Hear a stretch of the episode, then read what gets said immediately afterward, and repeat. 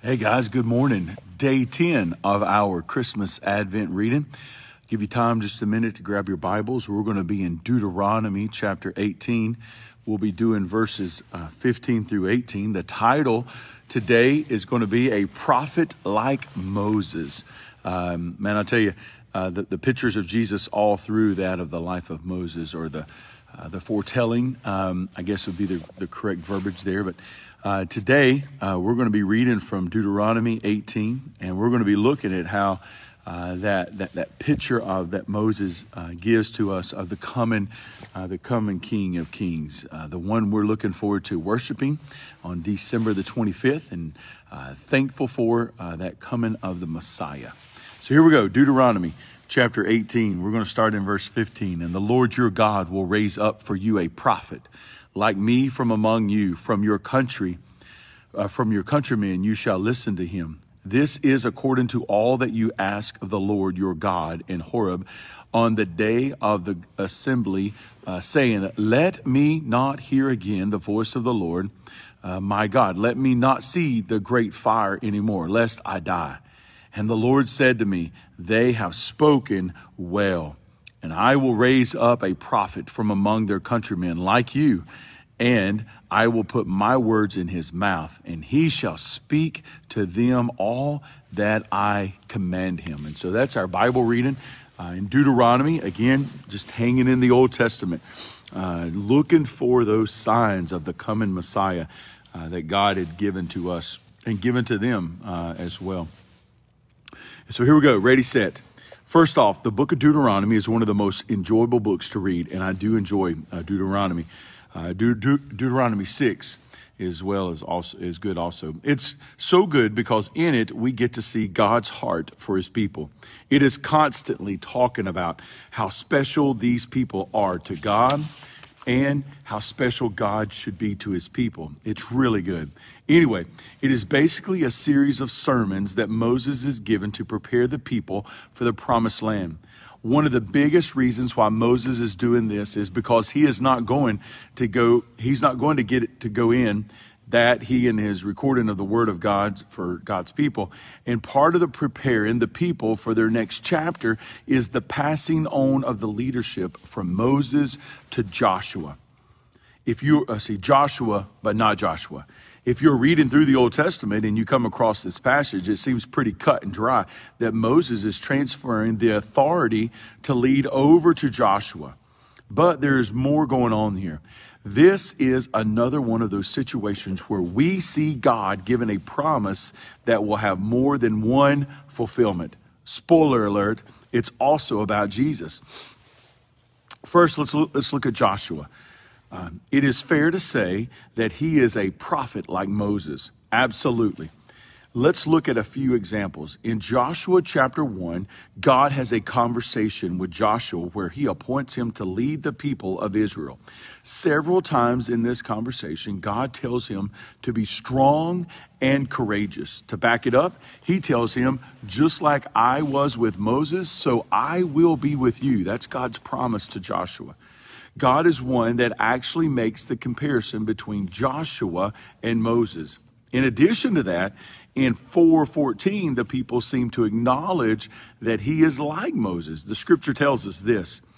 On that day, the Lord exalted Joshua in the sight of all Israel, and they stood in awe of him, just as they had stood in awe of Moses all the days of his life. If you needed any more confirmation that Moses, that Joshua is the guy, then look at chapter 5 in verses 13 through 15. And when Joshua was by Jericho, he lifted up his eyes and looked, and behold, a man was standing before him with his drawn sword in his hand. And Joshua went to him and said to him, Are you for us or, um, or for your adversaries? And he said, No, but I am the commander of the army of the Lord. That's good you need to go. That's good stuff. Now I have come. And Joshua fell on his face to the earth and worshiped and said to him, What does my Lord say to his servant? And the commander of the Lord's army said to Joshua, Take off your sandals from your feet, for the place where you are standing is holy. And Joshua did so. Where have you seen this before? Just like God commissioned Moses at the burning bush, so now God is commissioning Joshua. And he tells both of them to take off their shoes uh, because they are standing on holy ground. But wait, there's more. But the, the most interesting aspect about all of this is that the people of Israel still were looking for a prophet to come. Somehow they somehow they realized that Joshua was God's appointed man for the moment, but thought that God was still sending someone else. Maybe it's because the promise in Joshua 1 had so much about God's word being in the prophet that he would speak for God. Maybe it's because Joshua eventually died and they still needed a leader. Whatever the reason, we can see from the testimony of the New Testament that they were still looking for the coming of this new prophet.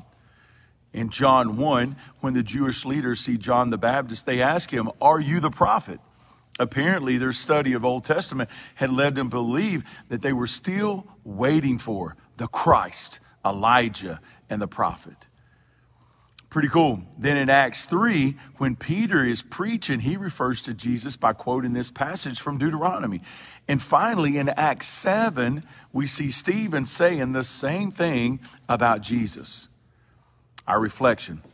As we continue to get closer and closer to the birth of Jesus, and I'm looking forward, we need to constantly keep these truths in front of us. Over and over in the pages of Scripture, we can see God planning and working out all of these things. Sometimes we get to see the way he, it works out, and sometimes we don't. With this prophecy that Moses prophesied, we actually get to see it work out twice. I was holding my finger twice. Joshua comes into the scene to, to lead God's people as Moses did, and then Joshua was faithful, and and we can praise and we can praise God for him. But when Jesus comes on the scene, when Jesus comes on the scene, he does what neither Moses nor Joshua could ever dreamed of. Moses led his people out of 400 years of slavery in Egypt, but Jesus leads his people out of an eternal slavery to sin praise God that He would send this baby to be our prophet, priest, and king. So that's day 10, and I hope you've enjoyed it. Uh, guys, just again, just walking through the Old Testament scriptures for 20 days. I, will I'll remind you, man, when I was a kid, uh, I thought it was just Luke 2. Um, it's just amazing to see uh, how God's word, the whole counsel, uh, is just weaved with that of the story of Christ, the coming Messiah, and then the Messiah, and then the death of our of our Savior. So, hey, enjoy. Get in the Word of God. Hope y'all have an amazing day. See you.